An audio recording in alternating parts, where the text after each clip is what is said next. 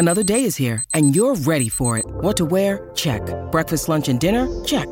Planning for what's next and how to save for it? That's where Bank of America can help. For your financial to-dos, Bank of America has experts ready to help get you closer to your goals. Get started at one of our local financial centers or 24-7 in our mobile banking app. Find a location near you at bankofamerica.com slash talk to us. What would you like the power to do? Mobile banking requires downloading the app and is only available for select devices. Message and data rates may apply. Bank of America and a member FDIC.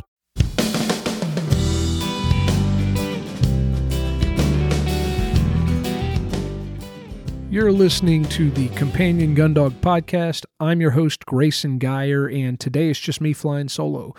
And uh, and before we get into today's topic, I really want to take a moment um, to thank uh, this podcast sole sponsor, Mike Nadusky at Ugly Dog Hunting. Um, you know, when it comes to uh, to retail operations, especially in the in the online space, you got options out there.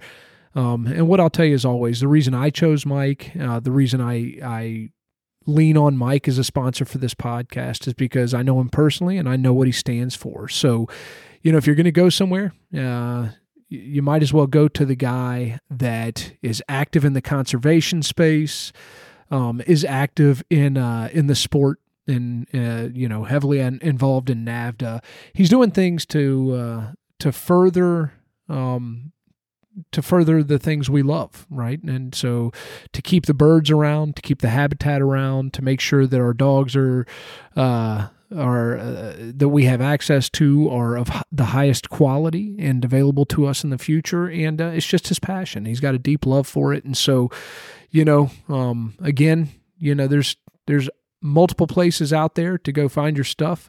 Mike is the kind of guy uh, that's going to provide great customer service. I've referred several clients to him um, at this point personally, and uh, and they all get, give me great feedback in terms of their interactions with Mike. And so he's done um, done amazing things uh, in a very short amount of time with that business. The um, the inventory continue continues to expand, and pretty soon he and I are going to get together for another podcast uh, focused on gear. So like the gear I used, and you know I'm a minimalist, um, and, but the things I I want they're very specific. They're not always extremely available in other places, uh, and so uh, we're we're fine tuning that, making sure that before we get that thing together, everything's available through Mike, and um, and that's coming up in the in the real near future. Uh, so again, you know, thanks Mike, thanks Ugly Dog Hunting Company. I appreciate you guys taking care of me, um, and I and I highly recommend anybody out there listening to me swing by his site um, just take a look at it, whether you need something or you don't. See how it's growing. See uh, the the customer interface is uh, is intuitive and easy and clean and nice. Um, it's nothing's more frustrating to me than when it's like time to check out and it's a convoluted process. Mike's is nice and smooth, so that says a lot for me. And of course, you know, you just got a great guy at the helm, a guy that's uh that's here for us, that's promoting our sport, promoting our way of life. So, um, so get over there, check him out let me know what you think, and uh, and you know, stay in touch with Mike. You got any uh, you got any feedback? I'm sure he'll be all ears. So, with that said, today, um, I'm going to touch on a few topics. Uh, you know, it's mostly I like to do a kind of a season recap, and I've I've kind of brushed on it in the last couple of podcasts, but I haven't gone into a deep dive. So I want to give a good recap of my uh, 2020 or 23, 2023, 2024 bird season um, and duck season, which I was a lot more active in this year. I want to talk, I guess, the meat of the podcast, and probably the most important topic for me right now is to talk a little bit about breeding. I've got a uh, a nearly two week old litter on the ground um, from from my pet, my house dog, my my my my buddy Althea. Um, and so we had some interest, interesting experiences uh, in, in, the during the whelping process, and I want to address those and just give some general thoughts of my own on breeding. I'm I'm by no means a means an expert. It's something I've done for a hobby. I've done it enough to feel comfortable and competent doing it, but I'll tell you what, it's always a scary process, and so we'll be touching on that, and then um, and then just kind of to wrap up, we're going to discuss the future plans, but. Jumping in, um, it was. It was a great hunting season for me. It was uh, maybe my favorite to this point. You know, I had a birthday this past weekend. I'm 44, and it's been weighing on me particularly hard this season that um, you know that number one nothing's guaranteed in life and so every day we wake up breathing is a is a gift um, but i'm i'm if i'm not there already i'm i'm rapidly approaching that time before where i have you know more more years behind me than i got ahead of me to hunt. And um, you know I, we don't know what's in store for us in life but even if i make it to and i'm and i'm in the woods at 80 years old uh, that would be wonderful. But you know at this point in time that's that's less than halfway um, uh, over the span of my life, and and I have been lucky to have had my youth spent in the woods as well, if not actively hunting, then then kind of learning what it means to be a woodsman to some degree. Um, and so, uh, you know, that that thought was just it was ever present all season. I I uh, and I really I think it, it's a good thing. It it kind of made me slow down and appreciate uh, the time I did have to be out there more. I spent a lot of time hunting alone this year. Um, my uncle, who was a major influence on me, um, passed away earlier in the year, and so you know he was. It, it, I felt his presence with me as well. You know, I just remembered every time I I did something, I would remember a little anecdote or a story from him or time spent around him as a kid, and uh, and so um, and so that was special for that reason, and and uh, I certainly miss him, and uh, as as does the rest of the family. But I'm glad to know that uh, that I get to share a bit of his legacy with everything I do in this space. So, um, so that's a good feeling. My first, uh, I guess, my first real hunt of the season was in what we call the wood duck season here. It's just a brief three day season uh, in October uh, mid October for wood ducks. I think it was the 13th this year, maybe. But um, I had gone out. I like to fish a lot in the summer. Most of my fishing, I'm kind of fantasizing about where I'll be duck hunting uh, come the season. I like to, to paddle around a lot. I really enjoy that. Spend a lot of time in the backwaters and just kind of think about where I'm going to be. And this year I happened to stumble into this really neat little hole on a creek uh, off the river and uh, on public and when I got in there, I kind of eased my way back, and and this would have been probably September sometime. I saw I saw a pile of wood ducks in there, and so opening day, I got there relatively early. I set up, and um, and I I it, had set up just a little too far up creek. They were in, uh, you know, I guess the day I had kind of moved into them earlier uh, that that year or last year I'm, I'm guessing they just had time to kind of disseminate from the time they got into that hole in the morning. And so they were a little further up creek when I saw them there. I set up where I saw them, and they, uh, when they sat down on opening day, I could hear them lighting, oh, probably 50, 60 yards short of me. And they just kept coming. I could hear them. Then they started playing on the water. It was, and so I wanted to put the sneak on them. I didn't want to I didn't I didn't wasn't sure if I needed to just sit and wait until they swam up creek or if you decided to um you know maybe land a little further up creek as they kept coming in. But I kind of waited for shooting light to pass. I could hear them out there just having a ball on the water and, and wood ducks are, are playful. It's a lot of fun to just sit and kind of watch them and I as the as the sun came up there was a little haze on the water and it began to lift a little. I could see kind of the shadows of the ducks down the creek and um, and finally, I started to get impatient, and, and I was like, okay, I'm going to move down to that hole and just be as sneaky as I possibly can. I had Althea with me, and and what I like to do when I'm kind of sneaky hunting like that is set her up maybe 30 40 yards back in the woods she she just will lay down in whatever spot i put her in and take a nap until things start to happen and then she's in the game um, and so she was being a good girl and hanging out back there. Uh, and I looked back, checked on her, and and started to make a move. And just as I was shifting to uh, to kind of put the sneak on the on the big hole, um, a duck popped out uh, off the bank right in front of me within gun range, about 15, 20 yards. And so one kind of swam out there. It was a drake.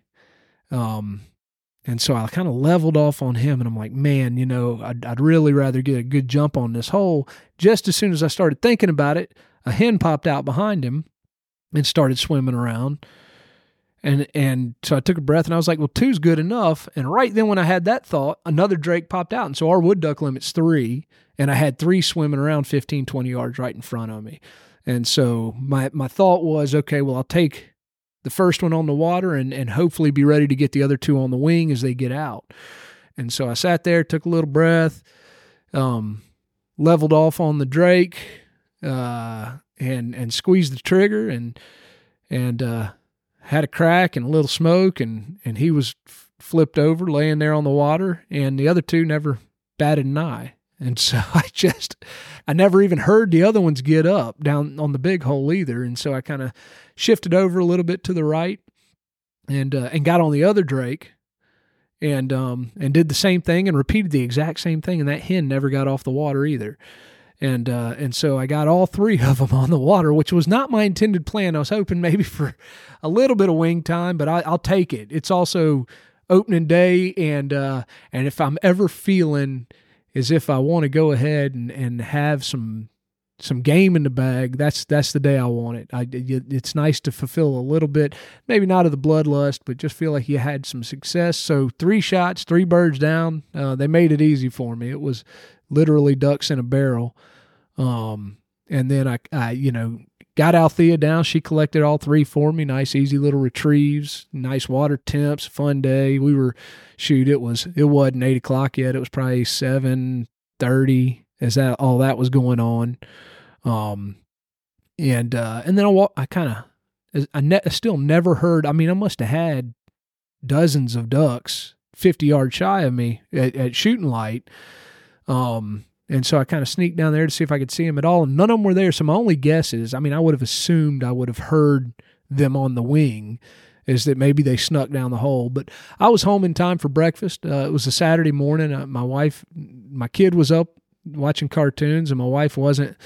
Uh, wasn't even stirring yet, so um, that's a success. Whenever I can get home and get to the honey-do list and and not lose any brownie points at the in the early season is a good thing. And so um, so that was it. I had a good November season too. Got out quite a bit on that and got to travel down to the coast once during that time and had a had a good teal shoot and that was wonderful with friends and um at a very special place that I'm lucky to have access to on occasion and and so uh, if the owner of that place is listening, thanks, man. I really appreciate it. It means a whole lot to me, and and and those moments that I get to spend down there are uh, are very special. So, got got through this November season. Um, and then, of course, always getting excited about woodcock coming around the corner. And so that came in this year, I think, on the 13th or 14th of December. I, I, probably could have had a calendar in front of me to let you know when all that was, but that's my other opening day. And, and so, uh, you know, I decided to save that on my calendar. I, I, this year, I was very busy with what I call my woodcock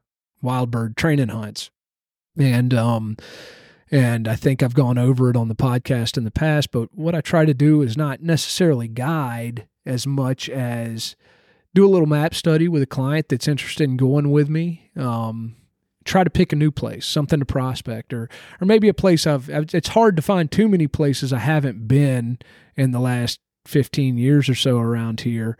Um, but there's there's always something that needs exploring. And so the idea is to not just jump into the same old honey holes over and over again um, but to work for new cover and, and new, maybe even new habitat types uh, w- which we explored a little more this year.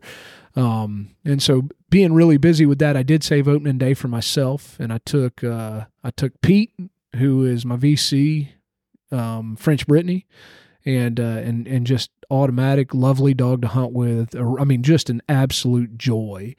And I took a, a new setter along um, that was uh, was turned over to me by a, by a client that was dealing with some health issues, and uh, and he, he, I'd kind of grown attached to him and got him well started here. So that's Teddy, and so Teddy and Pete came out, and Teddy's absolute greenhorn in the woodcock woods, and and Pete's an old pro, and and uh, and Teddy got a lot of great experience, and Pete did his thing, and and it was just a wonderful day. We moved 14 birds, picked up a limit, um, in a in a place that's one of my favorite holes on the planet, and luckily at, at opening day fell on a Monday. Uh, so either for that reason, or hopefully maybe I hadn't been burned up too bad. People, you know, where I hunt, there's only so much public land, and and with you know the woodcock growing in popularity or the hunting of woodcock growing in popularity, uh, the the spaces are you know not quite as open as they used to be. That you know it's it's much more um, common to see a truck in in your parking lot or uh, off the side of the road where you're planning on hunting nowadays than it used to be. But that's okay. It's a part of the game, and and and if you're hunting public, that whether you're hunting deer or turkey or or, or fishing or ducks or whatever, you know, part of that game is learning how to work in and around the other hunters out there and and we tend to get real frustrated about it but i think this year in particular i kind of enjoyed it more. Um, uh, feeling like number one if i can still manage to get out and find birds in places that other people hadn't figured out yet then that feels you know makes me feel you know, it strokes my ego a little bit, but also number two, to know that the more people that are involved in the sport, um, you know, the the better off the resource is going to be likely. You know, there's there's money and, and energy and effort and and passion going into it. And so hopefully these folks that are out there enjoying it alongside me are are, are putting their money where their mouth is and and and their time and their effort as well and and trying their best to help conserve the resource. So so lovely day, beautiful place, beautiful setting, wonderful bird work from Pete. Teddy knocked quite a few of them around and, and started learning and started flashpointing and hanging on to them a little bit and realized that they were in play. And as the season progressed, he he became a relatively serviceable woodcock dog. It's he's still he's still got some learning to do. They're still not a quail. They don't hit his nose just right, but but uh, he's figuring the game out. And before it's all said and done, he's going to be he's going to be a very nice dog in, in those uh, types of covers. So, um, so that was that other opening day, and then the season just kept going on. Man, I was out almost, gosh, I wouldn't say every day of the of the woodcock season, but uh, and I again would have to check notes, but I'm I think well over 35 days of 45 day season. So um, and found birds almost every time out. Got skunked a couple of times, but had a, had just a really really nice season and went all the way through January. Uh, towards the end, carved a little time out for myself again, and and um, and kept prospecting though. I, I really enjoyed that more this year than ever. I, you know, I, I rarely visited the same hole. I think I went back to my favorite spot a couple of times, you know, but I spaced it out a lot and saw a truck in there once or twice, and that's again, that's fine. Um, and to kind of cap the season off, uh, we had that St. Hubert trial that we've spoken so much about, and it was a resounding success. And so um, that was really the only field trial or hunt test I participated in at all during the the hunting season. So I, I enjoyed not spending so much time doing the dog games on pen raised birds this year and and more time um, just in the woods and with friend, friends new and old and and some some solitude as well. And I'm excited to get a couple of tests and trials in. I'll be heading down this weekend to Lake City South Carolina for another trial. Um, for the uh, UKC trial for the CEB, and that's the Carolinas EB Gun Dog Club. And but but the St. Hubert's trial, it really it hit just right. It accomplished exactly what we wanted it to. It was the second one we've done, and I would say this one uh, was a market improvement over last year's. Um, we had uh, we had a pig and had a lot of fellowship and a lot of fun, and people really enjoyed the format. Um, and and again, it accomplished what we were aiming to accomplish. And I'm hoping to do more of that in the future. If you were involved, we'd love to get some feedback on you. If you're interested in maybe being involved and throwing another one of those together next year, let us know. Um, there's a, a, a, small group of us that are actually going to get on a um, uh, on a Zoom call tonight and start talking about making plans for for next year as well, and and moving forward with that. And um, so again, you got an interest in it, let us know if it's something you might want to be a part of administratively. Uh, we could certainly always use the help. Those things don't they don't happen without a lot of hands in the pots. And and so this year and and hopefully into the future, we were supported and um, really led by the Bird Dog Society, uh, and that's uh, the Jim Burris as the president, Terry Ann Fernando the secretary, and they they carried uh, an immense portion of the load there. And of course, um, Will Newell uh, was involved as well. And so thank you to to those guys. Um, and uh, and if you're looking for a good organization to get behind uh, in this space, I would say the Bird Dog Society is uh, is a quality class group of people that have the right ideas in mind, and so they're working to, for public access. They're working to help clean areas up and, and just promote um, general education in terms of bird dog. Help people that maybe are a little confused about how to get started, get started. And, and if you're looking for educational resources, you need to head over to that website. That's the Bird Dog Society website and uh, and learn more. Um, they're actually having an event uh, called the Trouble with Bird Dogs. I want to say it's in May, and I'm, I need to register. I want to go really bad. It's uh, but it's going to be a trip up to George, George Evans, who I've spoken about in the past, and I didn't even go over my West Virginia trip, going over my se- season recap, but I did have uh, an earlier podcast recapping my my West Virginia trip, which was not necessarily a uh, a huge success in terms of bird numbers, but it, it, it in terms of it kind of scratching the old nostalgia itch, it doesn't get any better. Um, so Bird Dog Society's putting together this this trip to uh, uh, to George Evans's place and visit old Hemlock Kennels and and um, and kind of see uh, what all that was about, and and that should be that should be a really neat deal. So anybody interested in that, check that out at the Bird Dog Society website as well. Maybe uh, maybe we can rub elbows up there a little bit and have some fun stomping around George Bird Evans' old grounds. So, um, you know, so that's a brief recap. I kind of went over my favorite hunts of the year, my opening day of woodcock, my opening day of duck, my couple of trips down to the coast and, to hunt at at a very special place down there with some good friends. Um, you know but there were many other great days in in in between all of those experiences and uh and i uh i'm looking forward to next season and and looking forward to kind of this new phase of my life where i just appreciate um being in the places I go more than I think I ever have.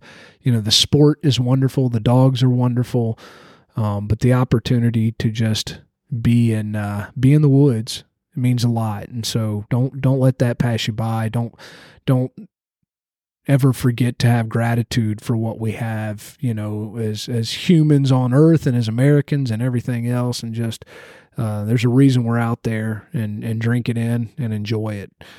Um. So, kind of transitioning um, I have that litter on the ground. Althea right now is on four healthy pups. Um, and it's a repeat breeding. And so this is my lab, and I've gotten a little more into the lab breeding, I would say, over the last four or five years. Uh, I was, I was still not saying I won't have another litter of French Brittany's. Um, it's a little different in terms of the market, but also um, you know, the gene pool is is a very small one in the French Brittany's, but there are some good breeders out there, and I'm kind of finding myself enjoying the role of supporting some of the other breeders, you know, and, and in terms of the the market, it's just there's not as many outlets for the French Brittany's, and so I don't want to just be breeding to add to the surplus of dogs out there. And that's not knocking anybody else out there that's breeding more prolifically in the French Brittany space. But especially with uh, with COVID and there was this boon for you know for breeders and puppies and puppy buyers out there um, for a while. Uh, I, I felt like maybe there was a little bit of a um, of an over oversupply and and the demand has kind of fallen off and so I'm just kind of waiting to see how that falls out, but I do have a pup uh, from Pete that was a stud fee puppy that I'm starting. So that's my new EB project. And I'll be holding a lab back from Althea. And so my hope is that kind of covers me for the next three to five years um, with both of those types of dogs. You know, I always I, I, I always have to have my lab around. Althea, this will be her last litter. Um, so as soon as she's uh, as soon as she's recovered from this one and kind of back to being fit and everything else, I'm going to go have her spayed. And I'm making that decision because of Ella, who is my EB bitch that's my house pet. Um, we, uh, she had some mammary tumors. Um, and and aged, and she hadn't been bred in five or six years now.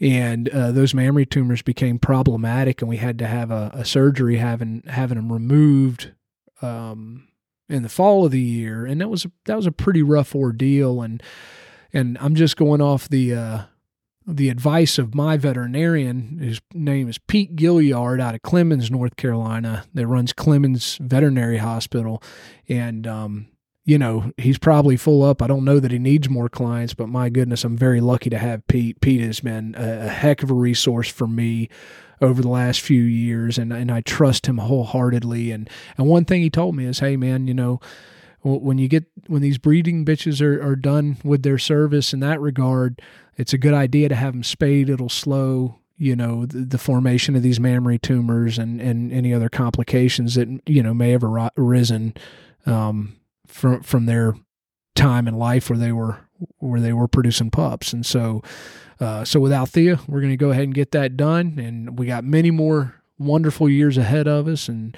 looking forward to to next season having her out there duck hunting. And it's nice to just know that, um, you know, maybe the the burden of of puppy rearing and whelping is behind her as well. And and with that said, you know, getting into this litter, this was a repeat breeding. I had, uh, I want to say I had eight pups off her last litter um, that were all healthy and well.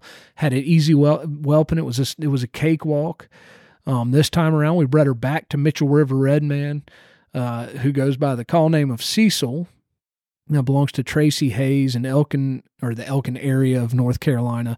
Wonderful dog. The last litter was a absolute home run in terms of what I was looking for, and what I really like is to breed for a very sound temperament and and good drive. I, I don't need the most driven dog on the planet, but it's got to be a dog that can train to. I would say it, it, I would want to be able to take any dog I breed through a master hunter level, uh, and that requires a good or a, a HRC level. You know, and, and you got to have drive for that. You got to have some emotional bottom. They got to be able to withstand their training.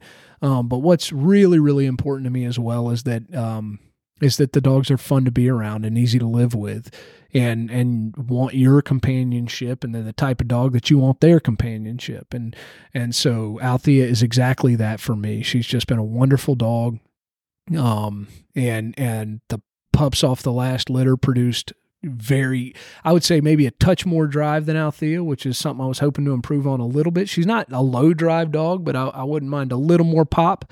And we got that, but we kept that beautiful temperament. Um, and, and so again, that, that was kind of perfection. So happy to repeat this one. And she had an easy pregnancy. She never, you know, uh, didn't, no complications. She seemed happy going into it. And a couple of weeks before whelping, I moved her out to my whelping pen area. I've got a um, an out an outbuilding that is heated and controlled climate, um, and put together just to be an isolated area to whelp the pups. And I really like it. It's it's self contained, kind of hermetically sealed. It's got a uh, an elevated outdoor run area where as the pups grow, they can go out there, and it's easy to keep clean. Um, and again, climate controlled. And so she moved out there with no stress. Everything was fine. And uh, as we got to about within 48 hours, she kind of quit eating, which is very normal.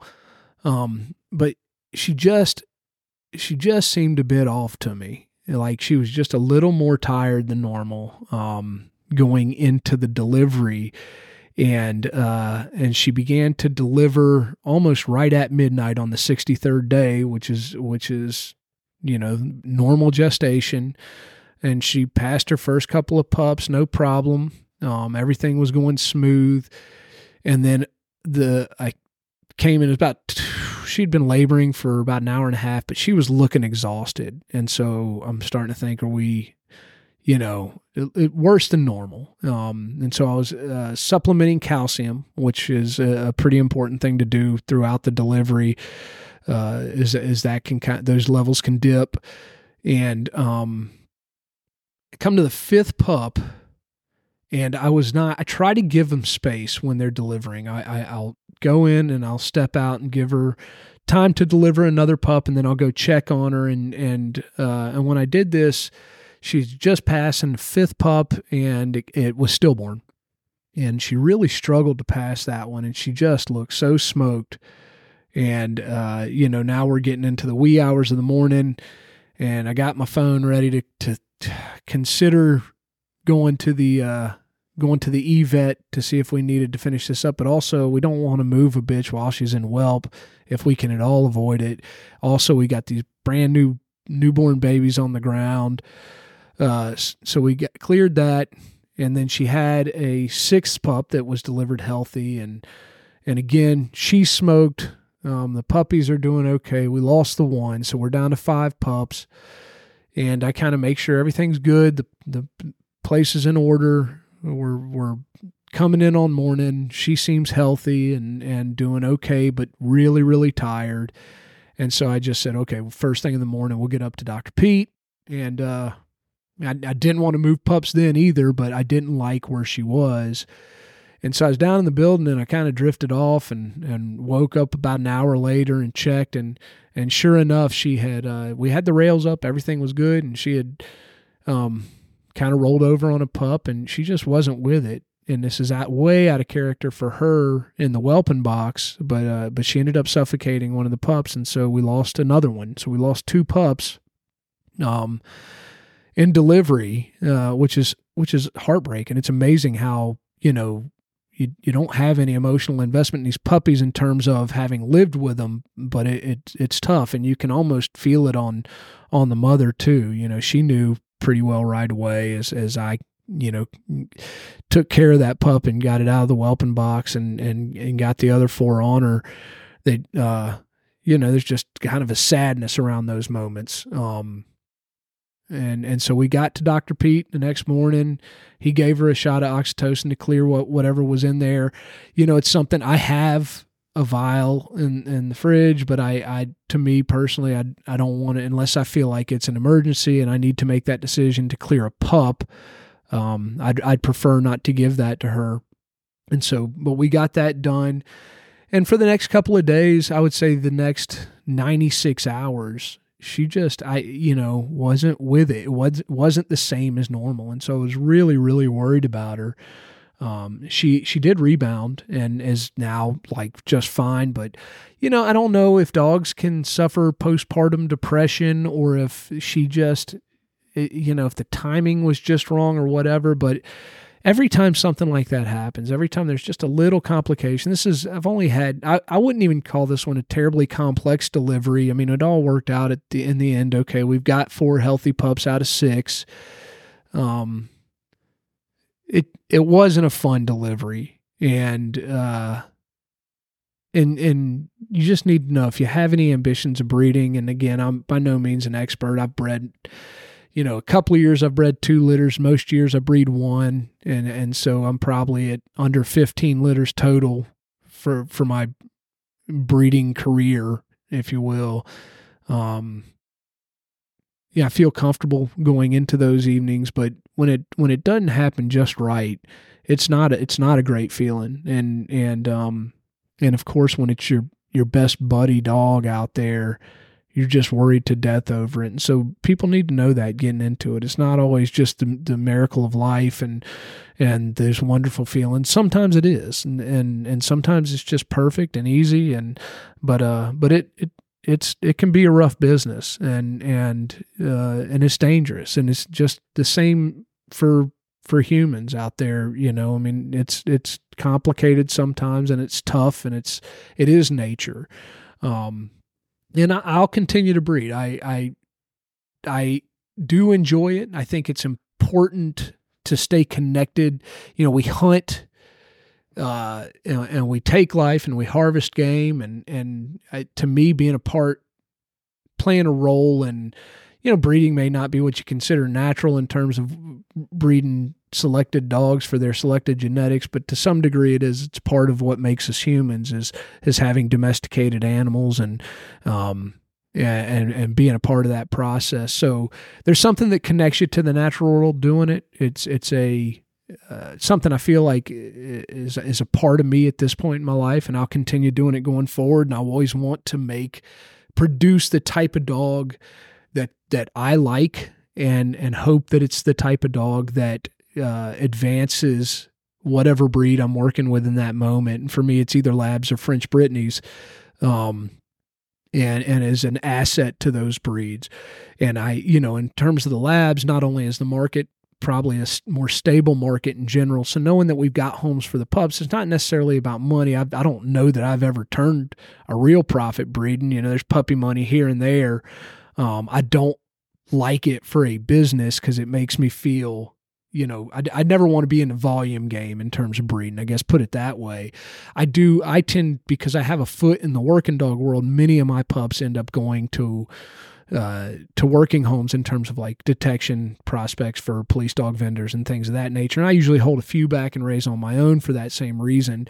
And then if they turn out to uh, to be a good kind of companion gun dog candidate, then they can go that direction. If they got a little more pop and can and and super environmental stability, then they're good prospects for for working dogs. And so having that, just knowing that I have the ability to get those dogs in other people's hands and to make sure they're going to have a good life and good productive life moving forward is very important to me. And so for that reason, that's that's one of the reasons I feel comfortable staying in, in the, the breeding of labs. Um, but again, you know, it's it's not always a cakewalk. It's not always easy. It's it's late nights. It's a lot of work. It's a lot of stress, and uh, and at the end of the day, you've got you know you're responsible for the health and well being of those puppies and that mother, and and and that's a that's a burden to carry. Uh, so so know that if you're out there considering breeding or you've been breeding for quite a while, I'm just saying things you already know. Um, and and you know, have your resources available. You know, i am lucky to have mentors I can have on speed dial and call at three o'clock in the morning. They'll pick up the phone and, and talk me through a situation. Um, but preparedness is important when you're doing this. So, uh, so I'm grateful. Althea's on her pups. They're all just super plump, fat, happy puppies at this point. The four of them left. I've got one male in there for me, like I said, picked out, and hopefully, you know, 12, 14 years from now, uh, uh, he's you know he's doing doing things for me and he's an asset to the breed and and he's still around and uh and you know it's it's it's a special thing to be involved with so you know if you're out there thinking about it good luck if you're out there doing it good luck and uh and just don't take it lightly and so i guess that's all I have to say on that particular topic, but it, this one hit me hard. It's it's going to stick with me a while, and and I'll definitely whatever my next litter is, uh, I'll be kind of carrying the affect of this past one. Um, and so just something to be aware of if you're if you're playing this game as well. And then I'm just going to close this up. It's going to be a bit shorter podcast, but we'll wrap up talking about my future plans. And so in terms of business, um, you know, uh, I've I've become a little more active again in the working dog world. I've taken on a few more dogs that I'm starting for detection prospects for other people, um, and I've kind of slowed my my training for the public in regards to board and trains. I've just decided that I enjoy I, I, so I've always run kind of tandem companion gun dog program and kept a few dogs in the kennels for folks that are just wanting their bird dogs, you know, cleaned up or worked out or whatever. And and uh, I've kind of decided to pare back on any kennel dogs and and kind of save that space for the dogs that I'm building, um, and starting and, and moving down the road in in that regard. Uh, and so that's so kind of right now I'm deciding on whether it's gonna be four or five dogs in the companion in the companion program. I'm gonna carry five through the spring. Um, that's a manageable number. I've trained. I've always trained many more than that at a time. Uh, but it's just everything comes down to I want to give each individual client's dog uh, all the attention I, I can. What what's necessary to get the perfect kind of uh, program under their belt before they head home. And that means a lot of time, not just working, but a lot of time uh, just being in my presence. And there's so much, you know, we talk so much about operant conditioning, classical conditioning, um, compulsive training, and all those things. But at the end of the day, it all pales in comparison to just relationship stuff. And so it's spending time with those dogs. And when you got too many things going on, too many irons in the fire, you can't give those dogs the time they need just to be in your presence and just to interact on a very informal level because that's that's as much of training as pulling out the clicker, pulling out the e-collar or the prong collar or the bumper or any of that stuff. It's it's just hang time. And so, you know, and that's and I've I've said it in the past. I mean, if you've got a dog and you're working to train, you know, my first piece of advice to you is is spend more time with that dog. If you're spending quite a bit of time already with the dog, spend more. You can never spend too much time with your dogs.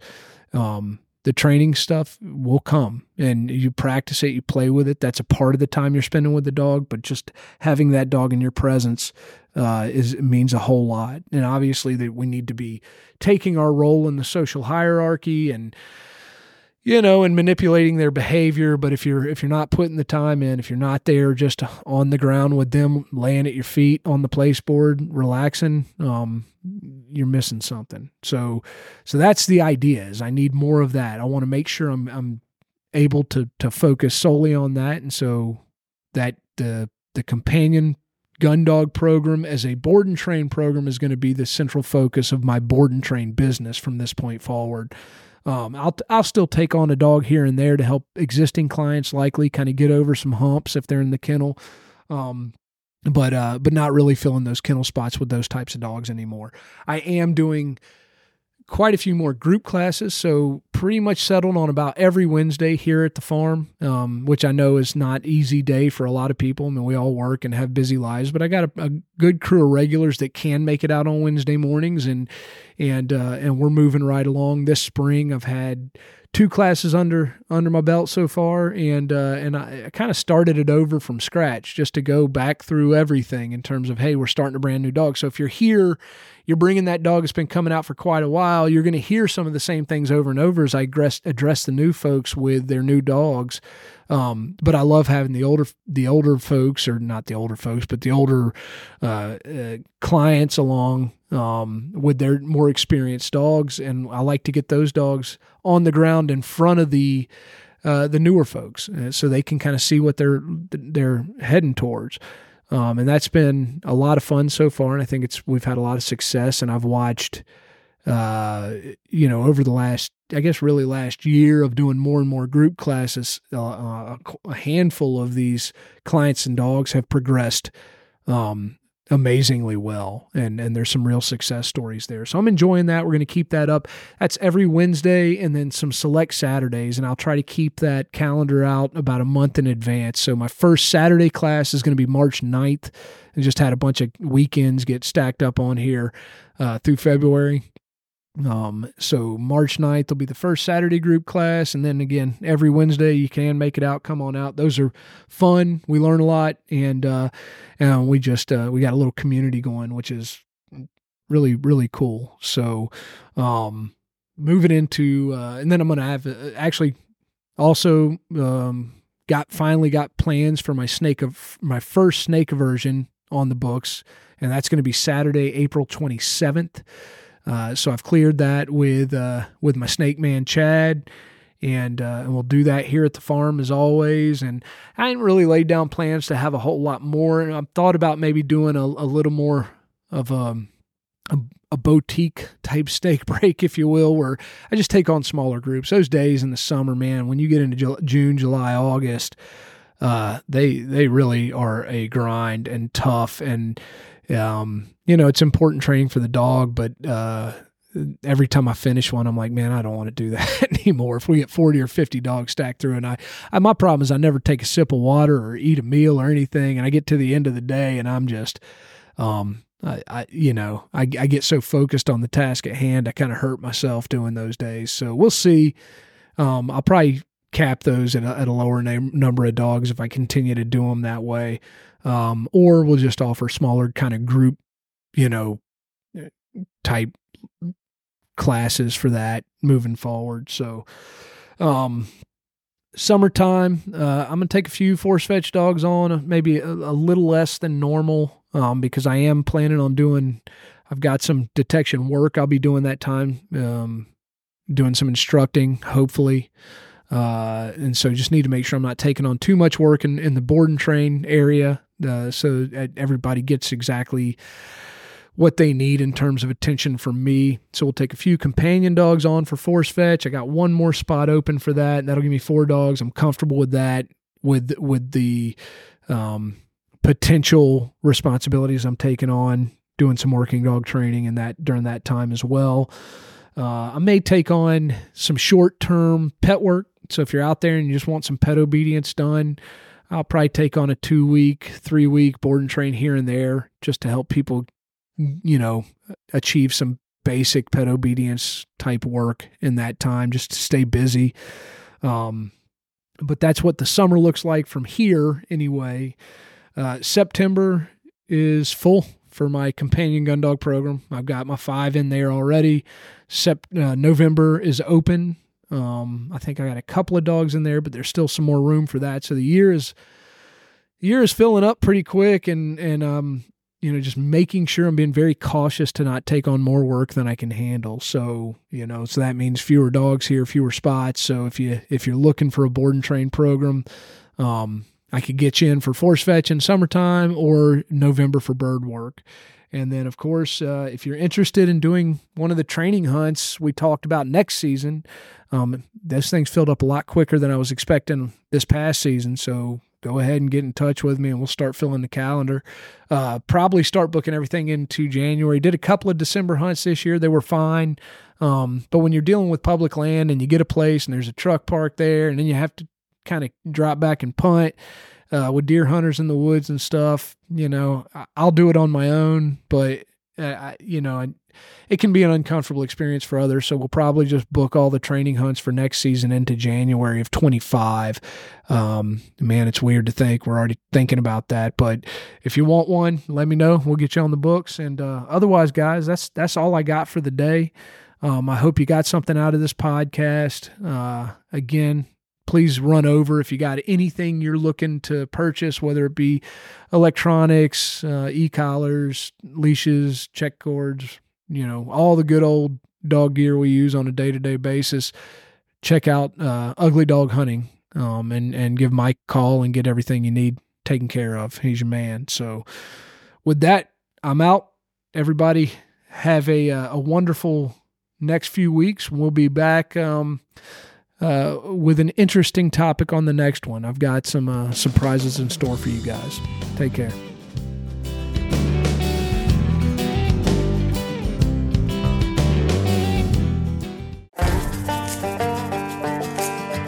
Hey listeners, Nick Larson here, host of the Birdshot Podcast. As fans of this show, you may be interested in the conversations on the Birdshot Podcast, where we discuss all things upland hunting, from upland birds and their habitat and conservation to the shotguns, bird dogs, and gear used to pursue them. Whether you're a seasoned upland hunter or just getting started and wanting to learn more, I interview a wide range of guests, each with their own unique perspective and valuable experience to share. If you're on the hunt for more upland hunting conversation, please consider subscribing to the Birdshot Podcast today.